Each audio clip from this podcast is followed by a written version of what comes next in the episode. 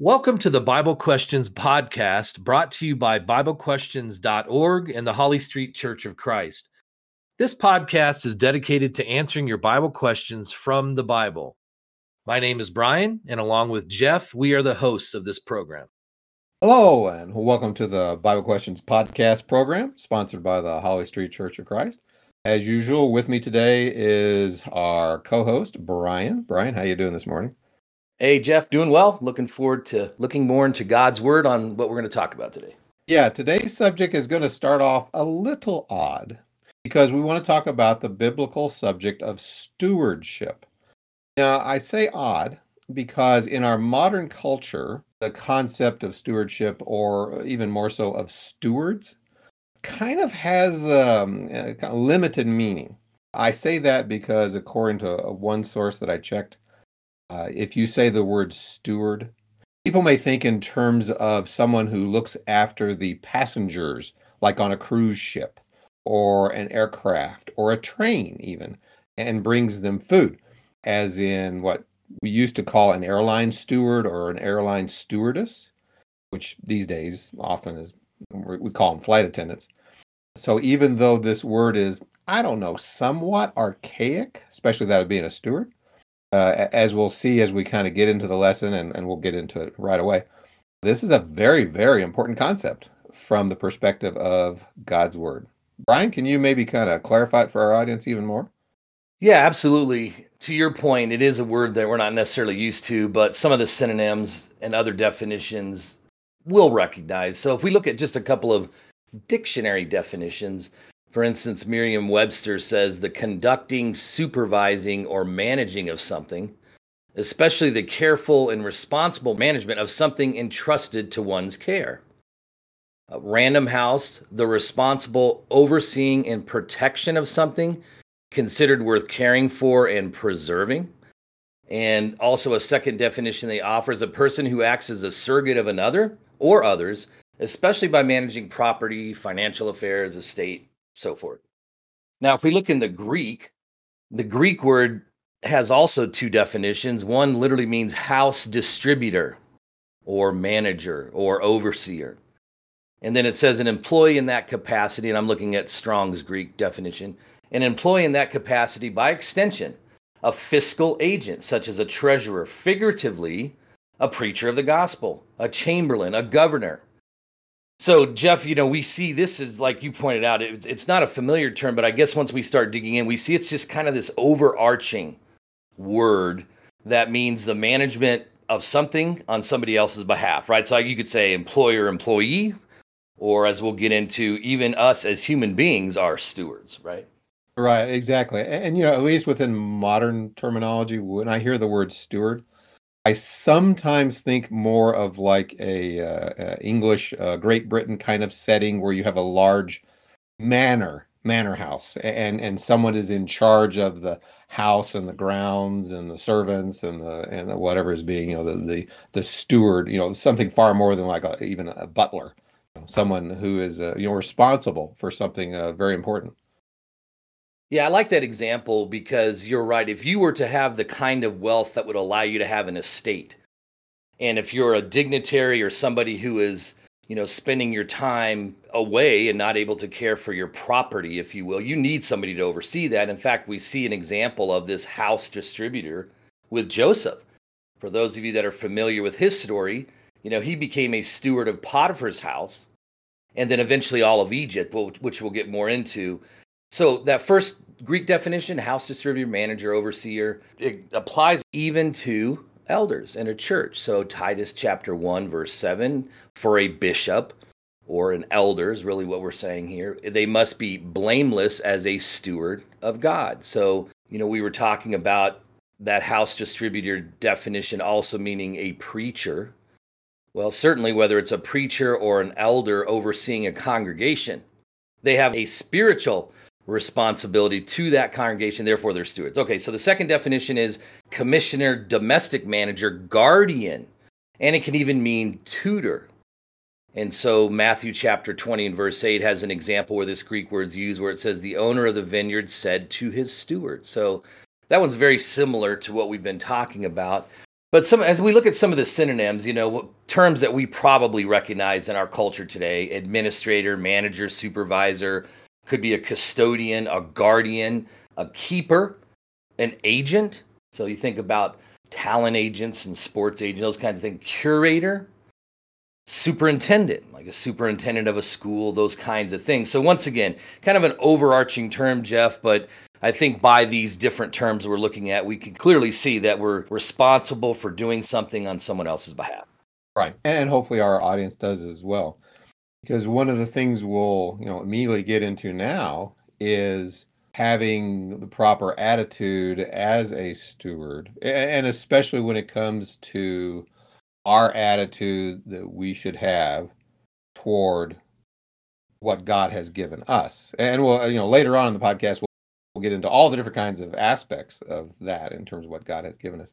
But for starters, we need to have, you know, as stewards of all the wonderful blessings God has given us, the right attitude. And in, in some ways, at a very base level, I'm reminded of what David said in First Chronicles chapter 29. And you can kind of look at that context of, of verses 1 through 17 of First Chronicles 29. But note especially in verse 11, and of course, he is in prayer or discourse or, or speaking uh, to God, if, as I recall. Verse 11 says, For all that is in heaven and in earth is yours.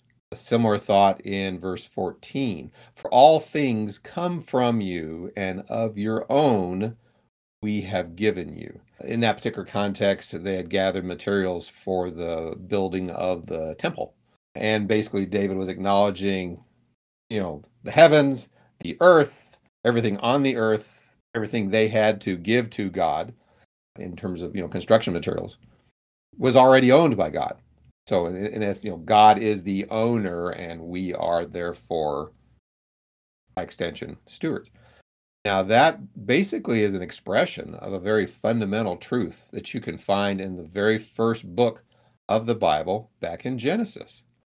And that is God, as the supreme being, created the heavens and the earth, created everything associated with the earth, created humanity, and basically put them in charge. Brian, if you would, why don't you go ahead and read Genesis 1, verses 26 through 28? Okay. Uh, here it says Then God said, Let us make man in our image according to our likeness let them have dominion over the fish of the sea, over the birds of the air, and over the cattle, over all the earth, and over every creeping thing that creeps on the earth. So God created man in his own image. In the image of God, he created him, male and female, he created them. Then God blessed them, and God said to them, Be fruitful and multiply, fill the earth and subdue it. Have dominion over the fish of the sea, over the birds of the air, and over every living thing that moves on the earth. Right. So if we are, well, whether we're willing to acknowledge God as creator or not, he is creator. Hence, in terms of the analogy we were talking about at the beginning of the podcast, you know, he's the owner. You know, he's the owner of the planet. He's the owner of everything on the planet and anything that might come under our control or anything we might gather or anything we might earn etc or to some ways eh, ourselves you know we are quote unquote you know owned by god and some people may bristle at that concept but if he created everything that's just the natural logical uh, conclusion and and hence you know anything that comes under our responsibility as stewards which there's a lot which we're going to get to in a few moments basically is not it's not really ours. It's not like, well, it's mine, I can do whatever I want to with it. Well, no, because it is ultimately owned by God. Right? Yeah, and I was thinking about Paul's statement in Galatians chapter 2:20 where he says, you know, I've been crucified with Christ, it is no longer I who live, but Christ lives in me. And the life which I now live in the flesh, I live by faith in the Son of God who loved me and gave himself for me. So if we allow God's word to live in us, then and to your point, which is the bigger point, and that is that we simply acknowledge that God is the creator of the universe, has every right to tell us how to live and how we should conduct ourselves as it relates to what he's blessed us with, then we need to have this attitude. one way we can kind of break down stewardship is into physical and spiritual. So, why don't we do that and start with the physical? When you think about being a physical steward, like we talked about, it could be over an estate, it could be at your job, over a department, those kinds of things. Well, when you think about physical from a household perspective, we were talking about Joseph earlier. And if you have your Bibles handy and want to turn over to Genesis chapter 39, here it talks about how Joseph became Potiphar's steward, as we mentioned earlier. So Genesis 39, beginning in one uh, verse 1 says, Now Joseph had been taken down to Egypt, and Potiphar, an officer of Pharaoh, captain of the guard, an Egyptian, bought him from the Ishmaelites who had taken him down there. It says, The Lord was with Joseph, and he was a successful man, and he was in the house of his master, the Egyptian. And his master saw that the Lord was with him, and the Lord made all he did to prosper in his hand. So Joseph found favor in his sight and served him. Then he made him overseer of his house, and all that he had he put under his authority. So, pausing there for a moment, that probably is one of the biggest differences between a steward and just somebody that's a worker, right? A steward in this particular case was put over everything in his house. So, you know, meals, servants, probably paying bills, who knows, right? So everything.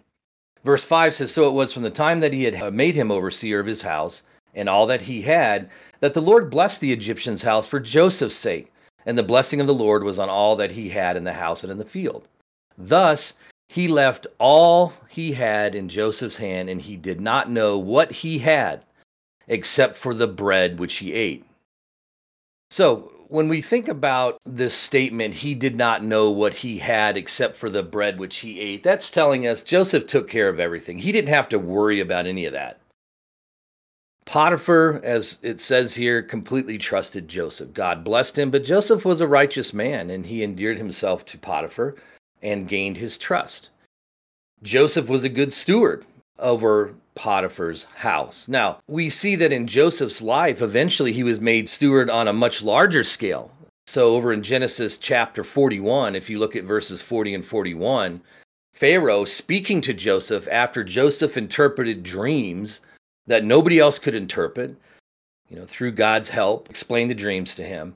And Pharaoh was so impressed, he basically said, I can't think of anybody else that would be appropriate to put in, you know, over Egypt than Joseph. So he says in verse 40 of Genesis 41, You shall be over my house, and all my people shall be ruled according to your word.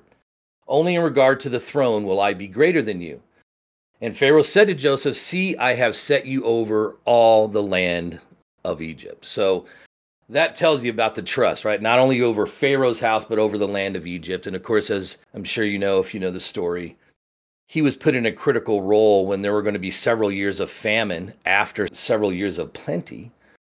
And so Joseph had a really good plan, of course, with God's assistance to store up grain and, and those kinds of things to help them through that. So when we think about today, our own physical household, what is required of us as stewards?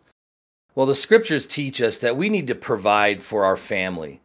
We, if we're a husband and you know have a wife and children and so forth, we need to provide them with things like food, clothing, shelter, those kinds of things. And we see, you know, just one passage that talks about that, 1 Timothy 5 8. But if anyone does not provide for his own, and especially for those of his household, he has denied the faith and is worse than an unbeliever. And so I think that's something that should be obvious to us, but maybe not always, right? So, anyhow, how about the house itself, your physical structure that you live in, if you live in like a standalone house? Well, you have maintenance, right? And, you know, you need to take care of whether it's, you know, yard if you have that, plants, you know, the painting of the house, repairing it, all those kinds of things. Well, if we're not a good steward and we're lazy, well, that's not something that would be acceptable to God. And once again, hopefully that's obvious. So Ecclesiastes chapter 10 and verse 18 says, Because of laziness, the building decays, and through the idleness of hands, the house leaks. So, Jeff, just a real basic lesson there, right, on physical households and what we're responsible for as stewards in our own house, if you will. True, and good points. Let me just maybe add one or two other thoughts. You know, you mentioned like, you know, people who own a house you know, I could easily see that extended to renters who you know, the owner of the property rents out the property, the person comes in and trashes the place, not being a good steward. Sometimes in terms of taking care of your, you know, family, you know, physical needs, etc. Sometimes we hear the term deadbeat dad, or, you know, sometimes it's the wife that uh, neglects the the duties of the uh, a good steward, you know, taking care of the family, you know, providing for the kids, etc. So yeah, we could take this one and, and apply it in a number of different directions in a physical sense, physical household. Brian, any other thought before we move to the next aspect? Uh, no, let's move on. All right. So, how about we talk about possessions? You know, the things that we have, the things that we own. Well, again, going back to First Chronicles chapter uh, 29, this time I'll read verse 12. Both riches and honor come from you, and you reign over all. In your hand is power and might in your hand it is to make great and to give strength to all. Similar passage, Moses writing, you know, via the Holy Spirit in Deuteronomy chapter 8, verse 18. Of course, he's addressing the Israelites. And you shall remember the Lord your God, for it is he who gives you power to get wealth, that he may establish his covenant, which he swore to your fathers, as it is this day. So, in terms of our money, in terms of our car, uh, you know, in terms of our clothing, you know, anything that we might, you know, possess. The other thing I might talk about a little bit more, at least in terms of, you know, God gives strength, is even our abilities to acquire possessions. God given ability that we have to reason things out and to, you know, get a job and to execute whatever responsibilities we have, you know, on the job to earn money, etc. You know, ultimately, you know, comes from God as well. So in terms of, you know, application, you know, certainly taking care of what we have and as we'll kind of see a little bit later on, you know, not being greedy, although that's more directly related to money and that'll be in the next section. Just in terms of our physical possessions, which as you said would include like our house, but our cars, uh, our clothing, you know, basically everything that we would say is quote unquote ours, which ultimately really isn't ours, uh, you know, belongs to God. And certainly, in addition to that, being free of greed versus being content.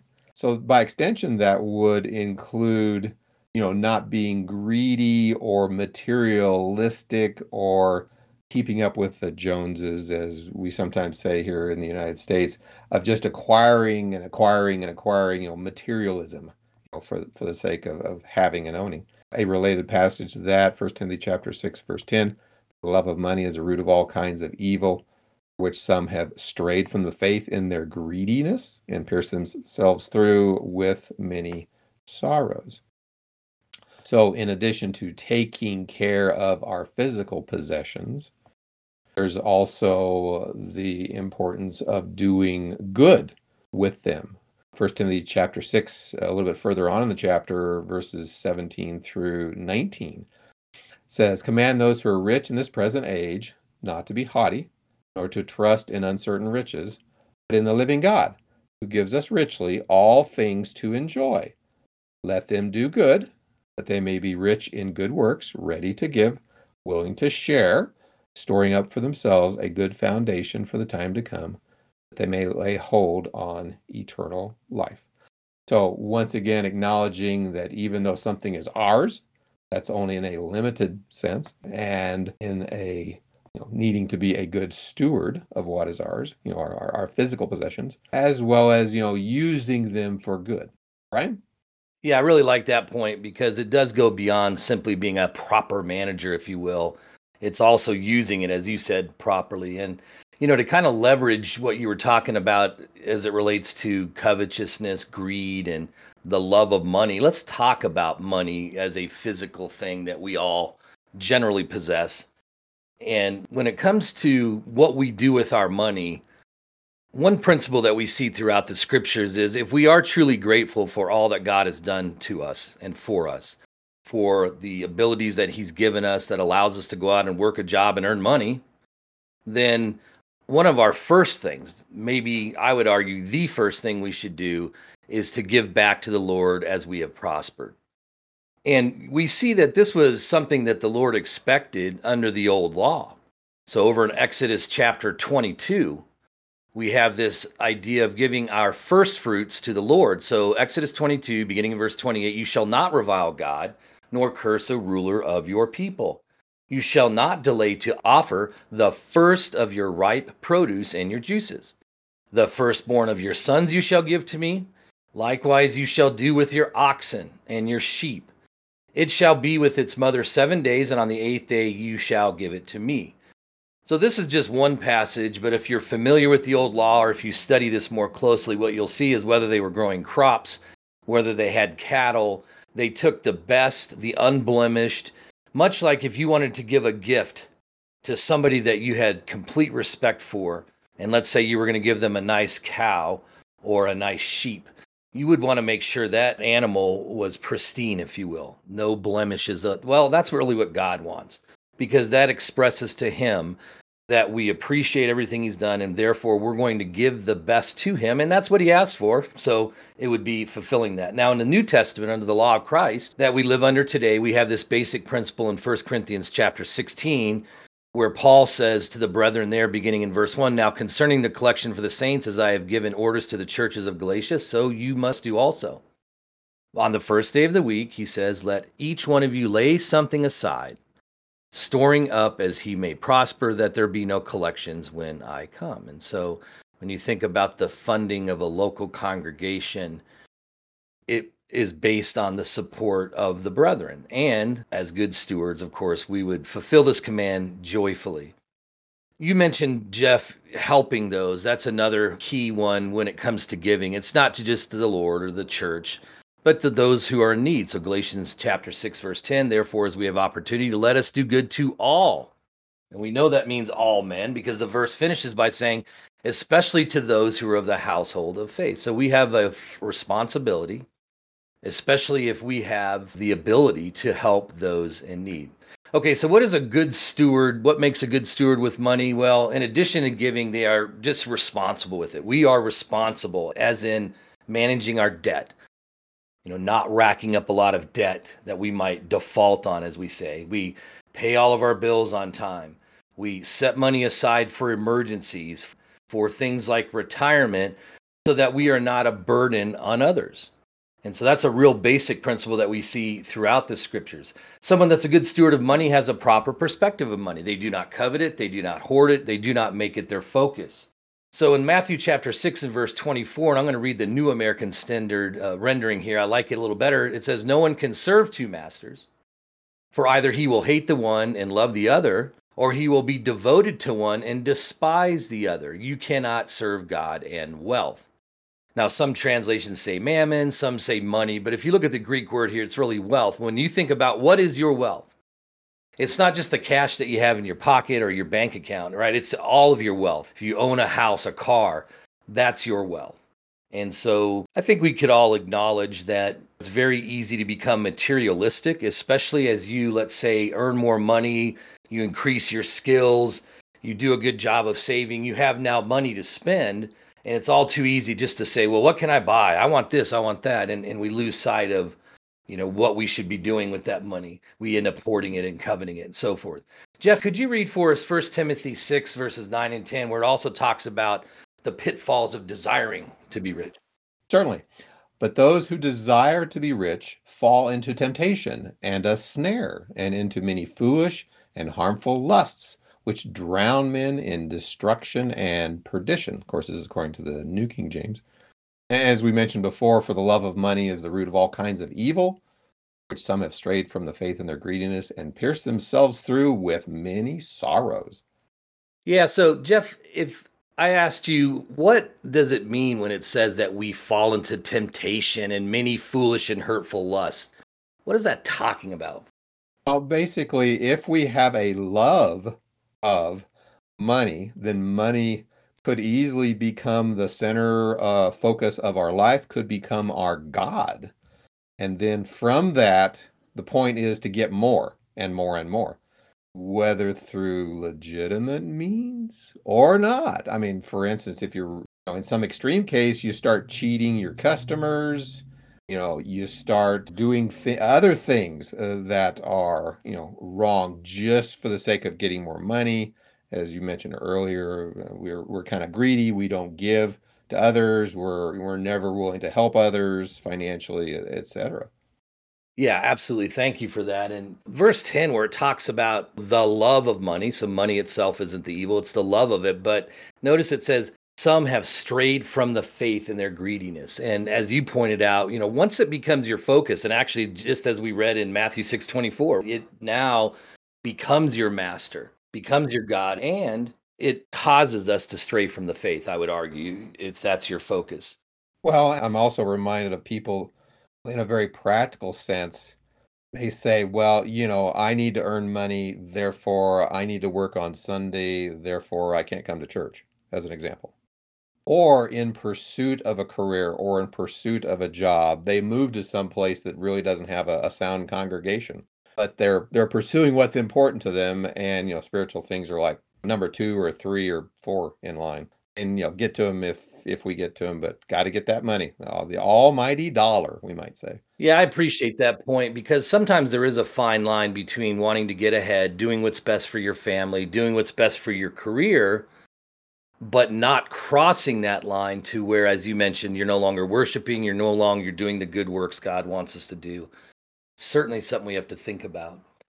So, what do the scriptures say that we should do instead? Well, First Corinthians, or excuse me, First Timothy chapter 6 verses 11 and 12 give us a good idea where it says, But you, O man of God, flee these things, flee that love of money, and pursue righteousness, godliness, faith, love, patience, gentleness. Fight the good fight of faith, lay hold on eternal life, to which you are also called, and having confessed a good confession in the presence of many witnesses. So, love that section of scripture here, Jeff, because it's talking, of course, in verses 9 through 12 about here's what you shouldn't be like and here's what god would expect instead and oh by the way spiritually you're going to be much richer if you have godliness faith love patience those kinds of so the other thing is we are willing to share and jeff you touched on this earlier so i won't spend a lot of time on this but you know once again continuing on in first timothy chapter 6 now down in verses 17 through 19 it says command those who are rich in this present age not to be haughty prideful right nor to trust in uncertain riches but in the living god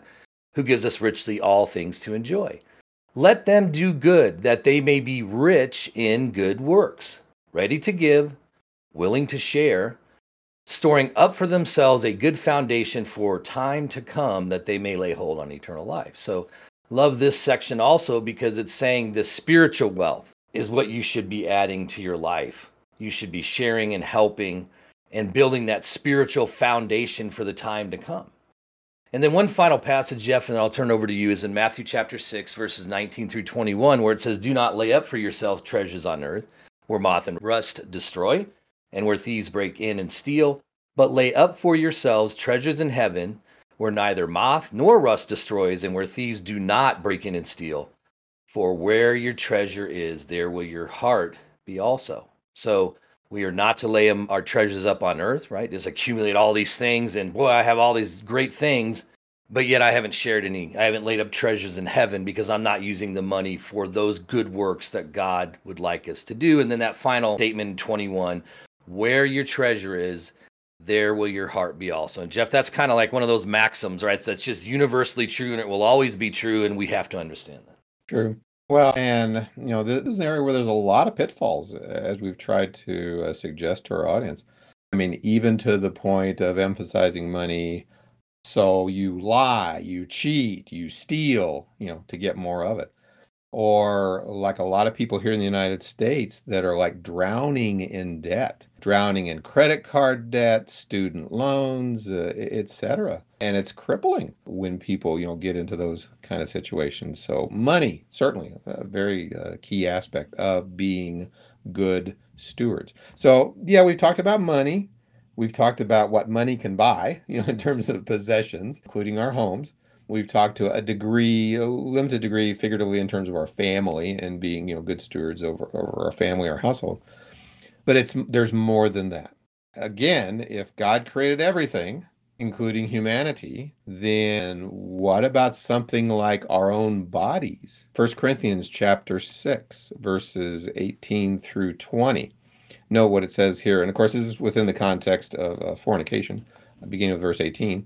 Flee sexual immorality. Every sin that a man does is outside the body, but he who commits sexual immorality sins against his own body. Or do you not know that your body is the temple of the Holy Spirit who is in you, whom you have from God, and you are not your own? For you have been bought with a price. Therefore, glorify God in your body and in your spirit, which are God's. Uh, similar sentiment uh, being you know temple of god 1 corinthians chapter 3 previous chapter uh, verses 16 and 17 here's another passage romans chapter 6 verses 12 and 13 therefore do not let sin reign in your mortal body that you should obey it in its lusts. And do not present your members as in your body parts of your body as instruments of unrighteousness to sin, but present yourselves to God as being alive from the dead, and your members as instruments of righteousness to God. Here's another key passage, likewise, further on in Romans chapter 12, verses 1 and 2. I beseech you, therefore, brethren, by the mercies of God, that you present your bodies a living sacrifice, holy, acceptable to God, which is your reasonable service. And do not be conformed to this world, but be transformed by the renewing of your mind that you may prove what is that good and acceptable and perfect will of God. Likewise, 1 Thessalonians chapter 4, verses 3 through 5, within that context, talks about us needing to possess our own vessel, our bodies, in sanctification and honor. So even our bodies are not ours to do with whatever we want. And from there, Brian, I mean, we could go in all different kinds of directions. I mean, as we, you know, read from the scriptures, that certainly includes, you know, sexual activity outside of a scriptural, you know, man-woman marriage. Include fornication, homosexuality, etc. Drinking, drugs, overeating. I mean, again, you could go in a number of different directions. Even to some extent, a lot of people disfigure their bodies with things like, you know, just excessive tattoos and piercings, etc. Anything associated with our body and what we do with our body, you know, we need to be wise stewards of the body God has has given to us. In fact, just to kind of wrap this up a little bit, Brian, at least within our country, there is sometimes the phrase, my body, my choice you know, within the context of legalized abortion. But uh, well, first of all, you know, my body, my choice isn't technically accurate because there's a second body in the person, you know, the, the, unborn baby. But even that sentiment, my body, my choice, I can do with my body whatever I want to. It's like, mm, no, that is not true based on these verses that basically say our bodies belong to God. Right? Yeah, and there are all kinds of ramifications for saying something like my body, my choice, right? When you think about influence on other people. What we're talking about here is the willful disregard of your own body and your own health in general because you want to do what you want to do with your body and it just leads to all kinds of repercussions. So anyhow, now why don't we shift gears and talk about the spiritual so, what makes a good steward from a spiritual perspective? Well, at a real basic level, we have to learn and obey the truth. You know, and that's once again obvious where if we don't study, we don't understand God's will, then we can't do it. So 2 Timothy 2:15 and the King James says, "Study to show thyself approved unto God, a workman that needeth not to be ashamed, rightly dividing the word of truth." So, we not only study it, and you know, we talk a lot about, hey, read your Bible daily, no question about it. But it's also important to pause, especially if there's something that you don't understand or that you should study deeper and really look into what's being taught there so that you understand it. Most of the scriptures that we read are very straightforward and understandable, but there are others where it just takes some further investigation, if you will. So we need to verify what's being taught. We need to put it to the test, First Thessalonians 5:21, where it says, Test all things, hold fast to that which is good. So whether we're being taught by somebody or whether we read a passage and think it means whatever. We just need to verify that we have a proper understanding. And when it comes to teachers, we certainly know that there are many false teachers in the world. First John 4 1, we're warned of that. You know, it says, Beloved, do not believe every spirit, right? Or every person, if you will, that's teaching who has a spirit. But test the spirits whether they are of God, because many false prophets have gone out into the world. Uh, we read about the Bereans in Acts chapter 17 and verse 11. They readily received, it says, receive the word with all readiness and search the scriptures daily to find out whether these things were so. So they did not just take even the apostles or the disciples of Christ's teaching at face value. They took the time to compare what was being said. They looked in the old law. If they would look to make sure that what was being taught was accurate. Someone who is a spiritually a good steward also contends for the faith, as we are encouraged to do in Jude 3, to contend earnestly for the faith.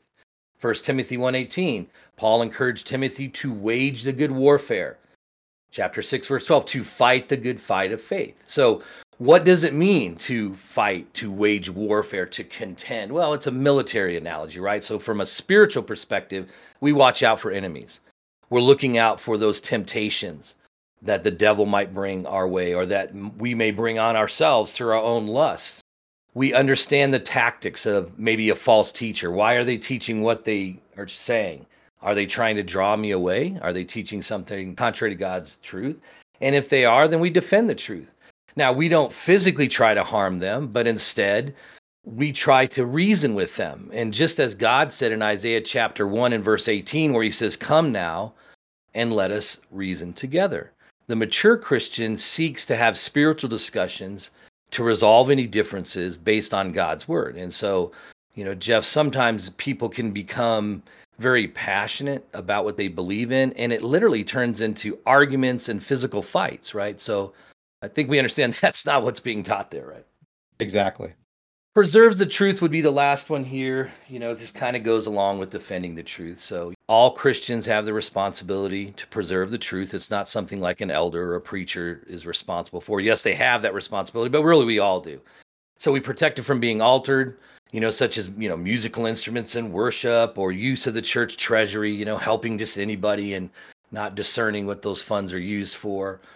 And, you know, as we teach our children you know, we can create a situation where they also, throughout the future generations, can preserve the truth when they understand how critical it is to not allow it to be altered.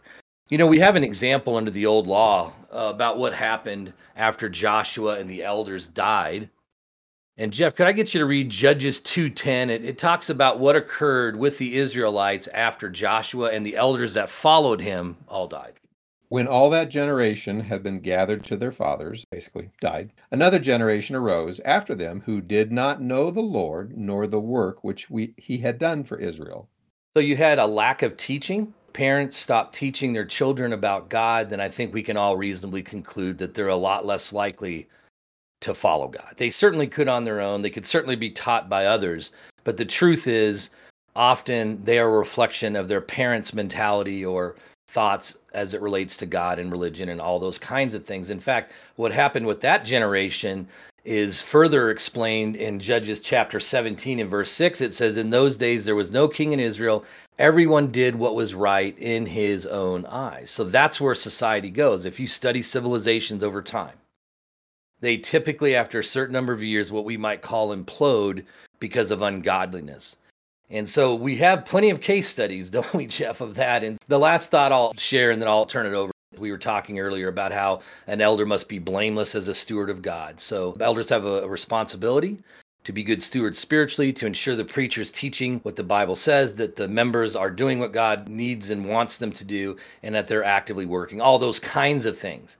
And as Paul warned the elders in Ephesus in Acts chapter 20, in verses 28 through 31, they have to protect the flock, right, or the local church from savage wolves and men that rise up from among them to teach false doctrine. So, Jeff, certainly a lot of responsibility in the spiritual realm when it comes to being good stewards. Oh, absolutely.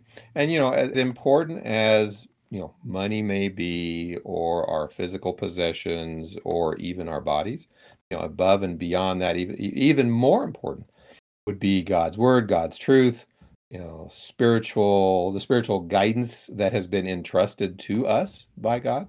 And as you've you know indicated you know taking great care great uh, diligence being very responsible for that uh, extremely important thing.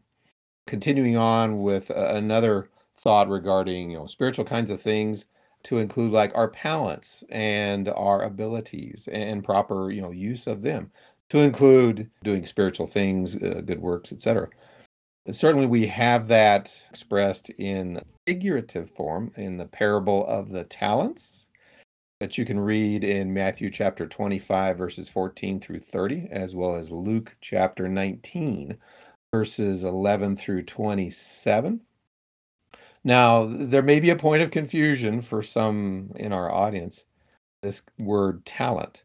In our modern culture, synonym for an ability.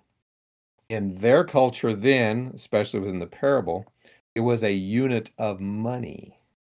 So, hence, with a parable talking about physical money, you know, the owner giving his uh, stewards, you know, various amounts of money, and expecting them to buy and sell and get gain, uh, invest wisely, etc. Certainly, by parallel, in a figurative sense, you know, our figurative talents, our abilities, etc., and doing the best you know that we can with again, once again, what God has entrusted to us. Now, certainly, sometimes people have what we might call natural ability or natural talent to some degree. But more often than not, even that needs to be groomed or developed or etc. And hence why people go to school, why they read books, etc. And of course, within a spiritual context, reading the Bible, investigating it, trying to apply it to our lives and grow our abilities to you know understand the bible trying to apply it trying to encourage others to apply it etc and certainly I might add in terms of you know talents and abilities again wisely using them. And one reason why i mentioned that is you know sometimes you mention with in terms of like false teachers false preachers etc you know we can encounter some people that are, are pretty smooth what we might call smooth talkers that we would want to be you know careful about. Swindlers con men we see that in the physical realm people being swindled out of money uh, in a spiritual sense, people being swindled out of their soul, out of their spirit, their eternal spirit, which you know God has given to us, and likewise, you know, using our talents as opposed to you know being lazy, for instance, a couch potato, or however you want to phrase that. So, yes, spiritual application of our talents and our abilities, which likewise come from God. Brian. Appreciate those points. Very good. And one final section here as it relates to you know being a good spiritual steward we were talking about physical households and families. We have a responsibility to provide food and clothing and to take care of our houses or our rentals or anything that we are responsible for. Well from a spiritual perspective we realize that there needs to be a, a strong spiritual house as well. And in proverbs chapter 24 and verse 3 it says through wisdom a house is built and by understanding it is established. And of course we recognize that's speaking about spiritually you might remember if you're familiar with Jesus' Sermon on the Mount in Matthew 5 through 7, that in Matthew chapter 7, in verses 24 and 25, you know, Jesus talks about if you have this strong foundation that are based on his words and his truth, then when difficulties and storms of life come at you, a house with a strong foundation in a physical storm can survive that storm a house with a strong spiritual foundation can also survive all the things that life throws at us, as we might say. So, Matthew 7 24 and 25, if you'd like to take a look at that. So, how does being grounded in the truth help a family? Well, I think we could acknowledge that, you know, when you have principles that you follow from God's word and you teach those to your children, then it becomes a guide for the entire family with important decisions, with spiritual development, with how we treat others, doing good works and those kinds of things. So, very important in helping a family to be grounded in the truth. You know, Psalm chapter 127 and verse 3 says, Behold, children are a heritage from the Lord. The fruit of the womb is a reward. So, God sees children as a blessing. And as parents and being good stewards for our children, we also should view them as a blessing and thank God that He's given us the ability to help mold their lives in the right direction. So we teach them the principles of God's word and how it applies in life. money, temptation, as we were just saying, you know, treatment of others, all those kinds of things. In fact, Ephesians 6 4 tells fathers that it's their responsibility to ensure that children are brought up in the training and admonition of the Lord. Now, no doubt mothers are involved, and frankly, if the father works and you know the mother's really actively involved in raising those children, uh, whether she works or not. But the key is it's the responsibility of the parents to bring them up in the training and admonition of the Lord. And then we have this general principle over in Proverbs chapter 22 and verse 6 where it says, Train up the child in the way he should go, and when he is old, he will not depart from it. And so, while that might not be an absolute statement, I think we would all realize and, and, probably recognize just from watching people that we know grow up that this is very true. If you establish those spiritual principles, they're not likely to depart from it. It's going to be embedded in their life. A couple other quick thoughts. It also includes correcting them. You know, none of us enjoy having to discipline our children, but it's necessary. So Proverbs chapter 19 and verse 18 says, Chasten your son while there is hope, and do not set your heart on his destruction. And in a similar thought, Colossians 3:21, Father, do not provoke your children lest they become discouraged. So there's that balancing act. If they do something that's wrong, we need to teach them. There should be some discipline, but that discipline shouldn't be harsh. It should not be child abuse, for instance. It should not be such that it causes the children to be discouraged because you're so strict. They can never please you, kind of thing. And so, Jeff, we also want to be sensitive to that as well. Yeah, lots of good points. And just kind of as a sort of a quick wrap, as we've seen, since God is the supreme being, created everything, created us, etc., we are stewards in many, many, many different ways. And hopefully, our audience now kind of appreciates uh, all those different aspects. All right, so let's go ahead and move into the last section where we answer questions that have been submitted to our website, BibleQuestions.org. And the first question comes from Elizabeth. Elizabeth says, We know from the Bible that if you don't believe, if you don't entrust your plans to God, you will not succeed because it is God who directs our steps and it's God's blessing that brings wealth, that no effort can substitute for it. While we have our own intelligence, she says, and skills, if we don't commit ourselves to God, I believe, as per the Bible, we will not make it. So then she asks, How come then that Bill Gates, who is a non believer, is the wealthiest person? Right.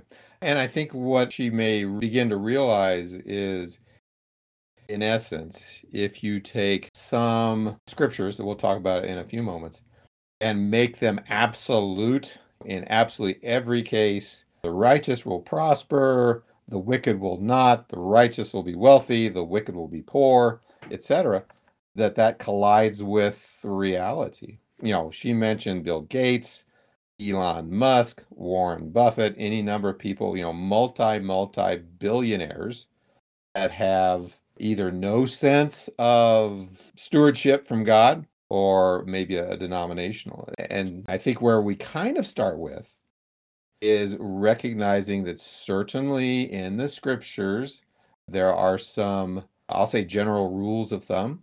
You know, certainly under the Old Testament, where, you know, the nation of Israel as a physical nation, as a theocracy, living in the land of Canaan under God, God talked to them directly in terms of, hey, when you do good, these good physical things will happen to you. If you do bad, you know, I will visit you with, you know, pestilence and famine and miscarriages, etc. So there was that certainly in his direct dealings with them, which he does not deal with us in a equivalent way, does not in terms of uh, Christians. And there's certainly a lot of wisdom in like Psalms and Proverbs where you know the righteous will tend to make good decisions regarding these things and god providentially will tend to bless them.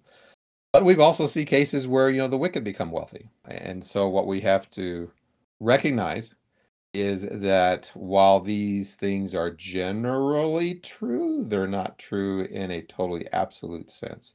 That you will sometimes find righteous people that tend to be poor and you will find wicked that tend to be rich we see something similar to that or, or, the philosophy that she was expressing you know that the, the righteous will always be blessed we see that in the book of job where even though job was exceedingly righteous he suffered greatly you know suffered the loss of all of his fortunes uh, all of his wealth etc not because he sinned, but because of you know things going on behind the scenes between you know God and Satan. Uh, John chapter 9, verses 1 and 2. The disciples kind of fell into that same trap of saying, hey, what physically happens to you in this life is a direct reflection always of your spirituality, your righteousness, or your wickedness. In the case of John 9, a man that had been born blind. He said, Hey, who sinned, this man or his parents? Well, not necessarily. Certainly, the Jews of Jesus' day likewise. Luke chapter 13, verses 1 through 5, talks about there were some Galileans who evidently had been sacrificing to God, and the Roman governor Pilate had come in and killed them and Jesus was kind of confronting the attitude in the audience. Do you suppose that these Galileans were worse sinners than all other Galileans because they suffered such things? I tell you, no. But unless you repent, you will all likewise perish. And then he relates uh, those 18 on whom the tower in Siloam fell and killed. Do you think that they were worse sinners than all other men who dwelt in Jerusalem? I tell you, no. But unless you repent, you will all likewise perish. So certainly we see that God indeed tends to physically bless Christians. Matthew chapter 6, verses 25 and 26. For people that may worry about their lives, what they'll eat, what they'll drink, etc. You know, that passage certainly has comfort as well as a challenge if you continue on reading verses 31 through 33. Therefore, do not worry, saying, What shall we eat? What shall we drink? What shall we wear? For after all these things the Gentiles seek, for your heavenly Father knows that you need all things. Seek first the kingdom of God and his righteousness, and all these things shall be added to you. Third John, verses 2 and 3. Beloved, I pray that you may prosper in all things and be in health, just as your soul prospers. For I rejoice greatly when brethren came and testified the truth that is in you, just as you walk in the truth. So, you know, certainly as we've seen today, God's word also, in addition to God's providence, will help Christians with being wise stewards of what they have. Again, avoiding the love of money, avoiding get rich quick schemes. They should tend to be, you know, honest, hardworking, etc. But Brian, you know, just to kind of, you know, again, quickly summarize the concept that if you're righteous, you will be wealthy, and if you're wicked, you will be poor is an extreme uh, position, as we see. Yeah, appreciate those thoughts, especially because yes, we definitely don't want to overgeneralize. You know, all people who are wealthy are evil, and you know those who are not. There's a time and chance element there. People inherit things, and we certainly don't want to overlook the hard work that led to them being wealthy. And so, anyhow, good thoughts. All right, so I guess you have the next one for me. Yep, I do. So Ron writes in, how many scriptures in the Bible deal with financial stewardship? Also, does the parable of the talents refer to spiritual or financial matters? So, for the second part of that, I thought you did a good job answering that question when you talked about the parable of the talents earlier. And, and yeah, it's almost, you know, one of those things that can be confusing because, yes, we all realize that we are given talents and abilities. But in that particular case, it's certainly talking about financially being good stewards. Now, the Bible does have quite a bit to say, though, about financial stewardship, some of which we've touched on, but let me just introduce a couple of other passages we were talking about being good stewards of our physical possessions, we see over in Acts chapter 4, beginning in verse 32, it tells us, you know, that the multitude of those who believed were of one heart and one soul. So they were united. And their attitude was, it tells us in verse 32, that they did not feel that any of the things they possessed were their own, but that they had all things in common. It goes on to say in verse 33 and with great power the apostles gave witness to the resurrection of the Lord Jesus, great graces upon them all. No, nor, it says, verse 34, was there anyone among them who lacked. For all who were possessors of lands or houses sold them and brought the proceeds of the things that were sold and laid them at the apostles' feet, and they distributed to each one or each as anyone had need. Now, that's not necessarily saying that we as Christians need to do the same thing, right? We're reading in here, let's just all sell everything we have. But, you know, they were going through a very unique period of time. It was the beginning of the church. The church was undergoing persecutions. They were being scattered. They had to leave their homes. We had famines that were taking place. So there were brethren that were very poor and had needs. And the wonderful attitude of those with that physical money and those physical possessions like land where they were saying, you know what, it's more important that I help my brethren, so I'm willing to sell these things. So just a, a, really good example of really the attitude that they have. You know, we can also, the Bible teaches us that we can be poor stewards, such as the rich fool. And so, Jeff, could I get you to read Luke 12, 16 through 21, where we see an attitude that we should not have as it relates to our physical possession? Certainly. Then he spoke a parable to them, saying, The ground of a certain rich man yielded plentifully. And he thought within himself, saying, What shall I do, since I have no room to store my crops? So he said, I will do this. I'll pull down my barns and build greater, and there I will store all my crops and my goods. And I will say to my soul, Soul, you have many goods laid up for many years. Take your ease, eat, drink, and be merry. But God said to him, Fool, this night your soul will be required of you. Then whose will those things be which you have provided? So here we definitely see the attitude we shouldn't have. And this kind of speaks to once again that materialistic attitude where it's like, hey, I'm gaining so much, let me just build bigger storage areas or let me buy more things and just accumulate them. That's not what we should be doing. The Bible makes that very clear. And then as we touched on earlier, you know, in 1 Timothy 6:10, there can also be temptations with money and it affects our stewardship. So that love of money, it says is the root of many types of evil. We have the parable of the rich young ruler, which we won't read all through, but let's just look at a couple verses. So Mark 10 verses 17 through 23. Here this rich young ruler approaches Jesus and says, "What shall I do that I might inherit eternal life?" and Jesus basically said, you know, you need to follow all of the truth, what God teaches. And he's basically, he answers, you'll see, and says, yeah, I've done, done these things since my youth, right? I've been faithful. Well, Jesus knew his heart, and he said in verse 21, well, one thing you lack, go your way, sell whatever you have, and give to the poor, and you will have treasure in heaven, and come take up the cross and follow me.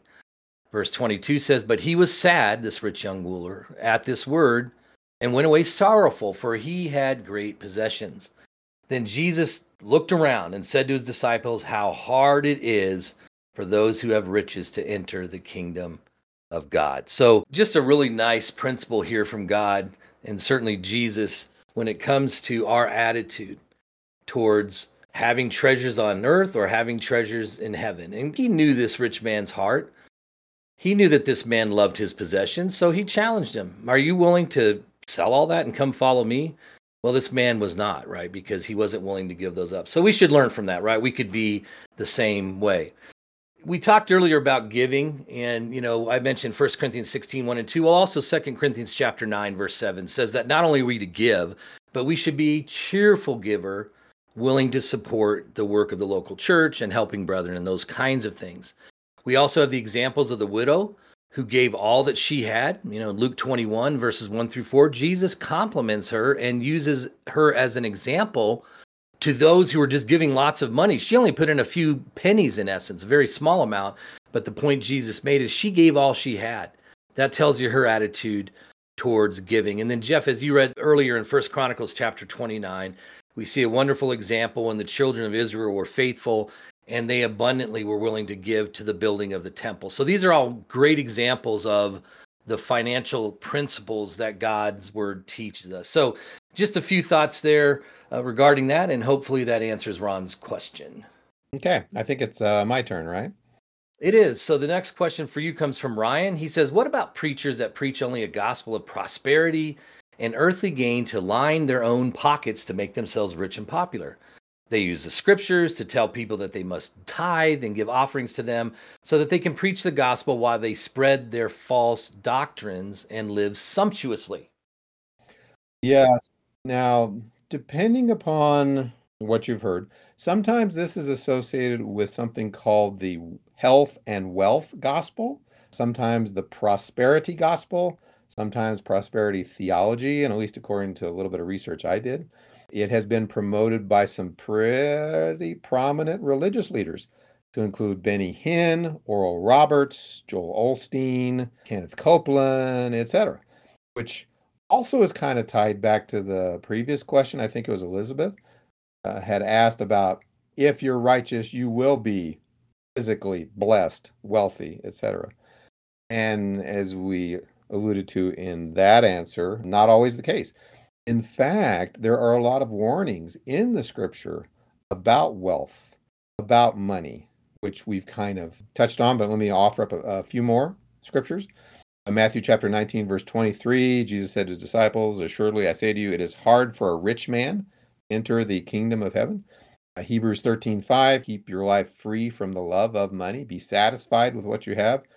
For he himself has said, I will never leave you nor abandon you. Certainly, we have the example of Paul in 1 Corinthians chapter 4, verses 11 through 13, For in his case, to the present hour we both hunger and thirst are poorly clothed and beaten and homeless. We labor working with our own hands, and goes on to say, We've been made as the filth of the world, the offscouring of all things until now.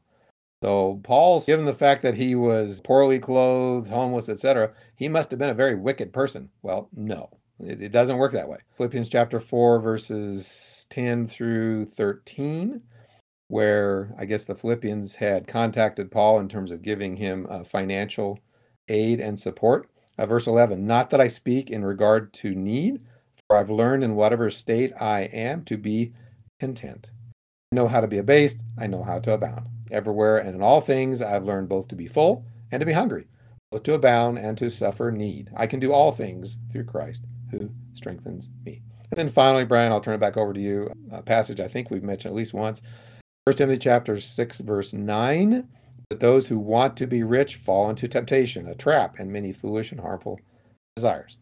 So this concept of the prosperity gospel where, you know, if you give so much money to God, God will bless you with, you know, 10x in your bank account basically is an abuse of the scriptures. And preachers that do that likewise abusing the scriptures. And over the years, you've probably heard all kinds of, you know, horror stories about some of these preachers gathering all this money, having private jets, multiple mansions, fancy cars, lots of what we might say bling jewelry, while they're proclaiming to be a Christian, eh, which is certainly not setting the right example.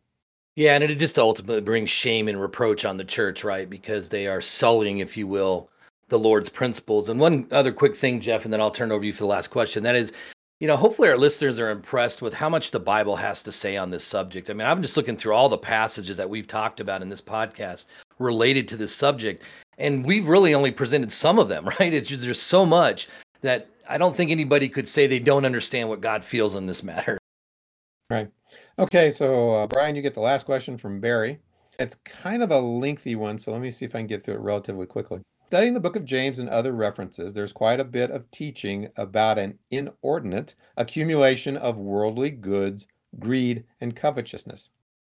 The United States, apart from most of the rest of the world, in the last 100 years has acquired corporate pension plans, company funded or partially matched 401k retirement investments accounts, Social Security income for those planning for retirement, etc.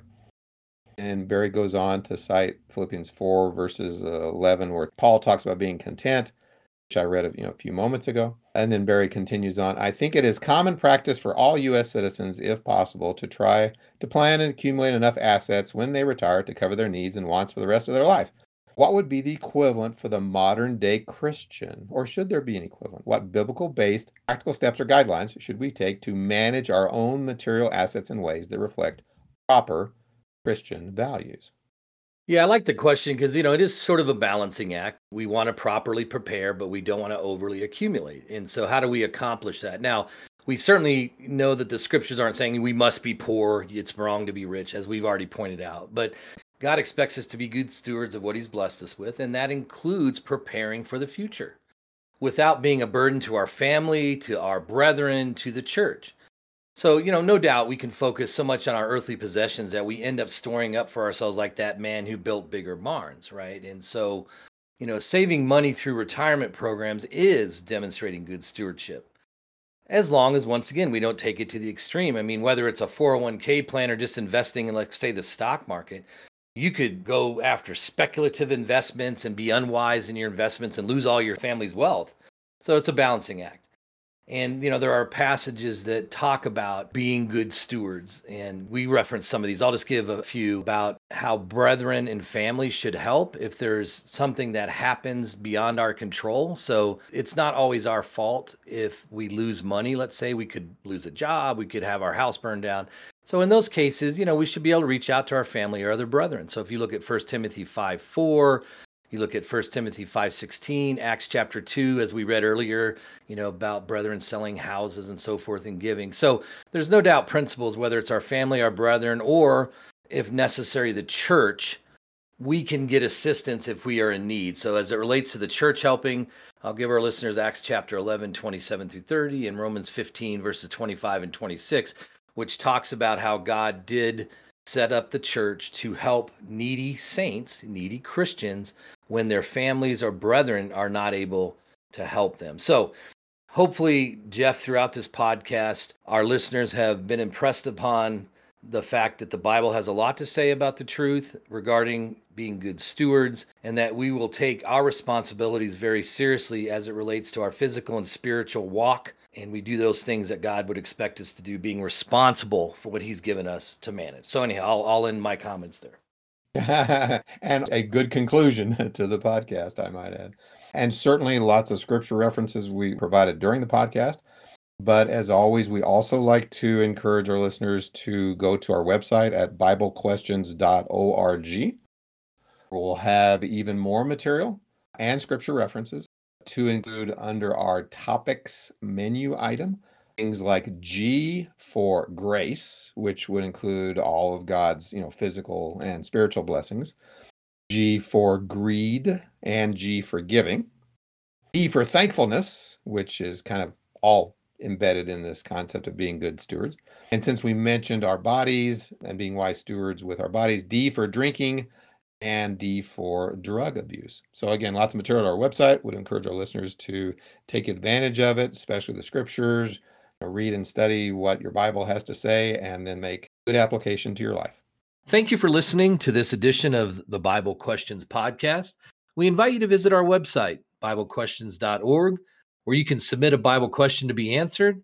And you can also search archives where we have answered several hundred Bible questions over the years. Our website also has a host of free Bible study material, free correspondence courses, as well as sermons and a host of other material. Please stop by and check it out.